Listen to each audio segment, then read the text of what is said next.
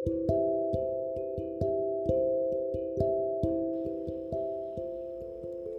నేస్తాలు. మీరందరూ మగవారికి గడ్డం ఉండటం చూసే ఉంటారు. కొంతమందికి చిన్న గడ్డం కొంతమందికి పెద్ద పెద్దగా ఉంటుంది గడ్డం. ఈరోజు మీకు నేను ఆ గడ్డానికి సంబంధించి ఒక కథ చెప్తాను. వినండి. ఆయనకు ఒక మూరెడు పొడుగు గడ్డం ఉంది. అవును గడ్డం ఉంది కదా అని చెప్పి ఆయన ఒక ఋషీశ్వరుడు అనుకునేరు. కాదు ఆయన ఒక సాయిబు. అయితే సాయిబుకి నిండా అరవై ఏళ్ళు ఉండటం చేత తలా గడ్డం కూడా రెండు తెల్లగా నెరిసిపోయి తెల్ల తెల్లగా ఉండేది మొత్తం. మన సాయిబుకి తన గడ్డం మీద ఎంతో ప్రేమ. ఆ గడ్డానికి నిగలిగలాడే నల్లటి రంగు వేయటం నూనె రాయటం సోకుగా దువ్వటం ఆయనకి ఎంతసేపు గడ్డం మీదనే మోసు కానీ తలను గురించి తగినంత శ్రద్ధ అస్సలు లేదు.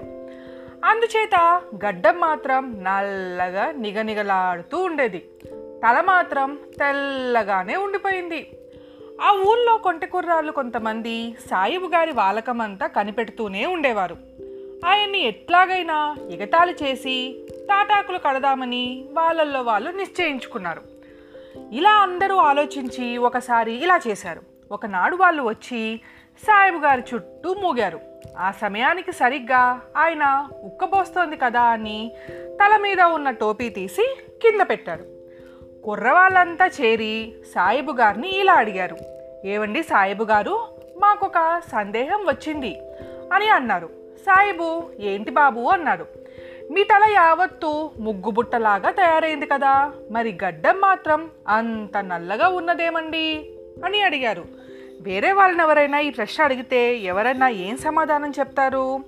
కొంచెం సిగ్గుపడి అక్కడి నుంచి వెళ్ళిపోతారు. లేదా ఏదో ఒకటి చెప్పి దాటేస్తారు. మరి మన సాయిబు ఏం చేశాడు తెలుసా? ఈ ప్రశ్నకి సాయిబు గారు మండిపడతారని ఆ ఆకతాయి కుర్రవాళ్ళంతా అనుకున్నారు. వాళ్ళు అనుకున్నట్టు ఆయనకు ఎంత మాత్రం కోపం రాలేదు.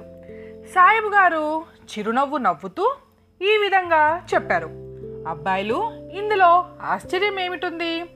తల వెంట్రుల కంటే గడ్డం వెంట్రుకలు ఇరవై సంవత్సరాలు చిన్నవి. అందుకనే అవి నెరిసిపోయి తెల్లగా ఉన్నాయి. ఇవి ఇంకా నల్లగానే ఉన్నాయి అని చెప్పారు. సాయిబు చెప్పిన ఈ సమాధానం విని కొర్ర వాళ్ళంతా సిగ్గుపడ్డారు. చూసారా మన సాయిబు ఎంత చక్కగా సమాధానం చెప్పాడో? ఇది వాళ్ళ కదా మళ్ళీ ఇంకొక రేపు కలుసుకుందాం మీ జాబిలీ.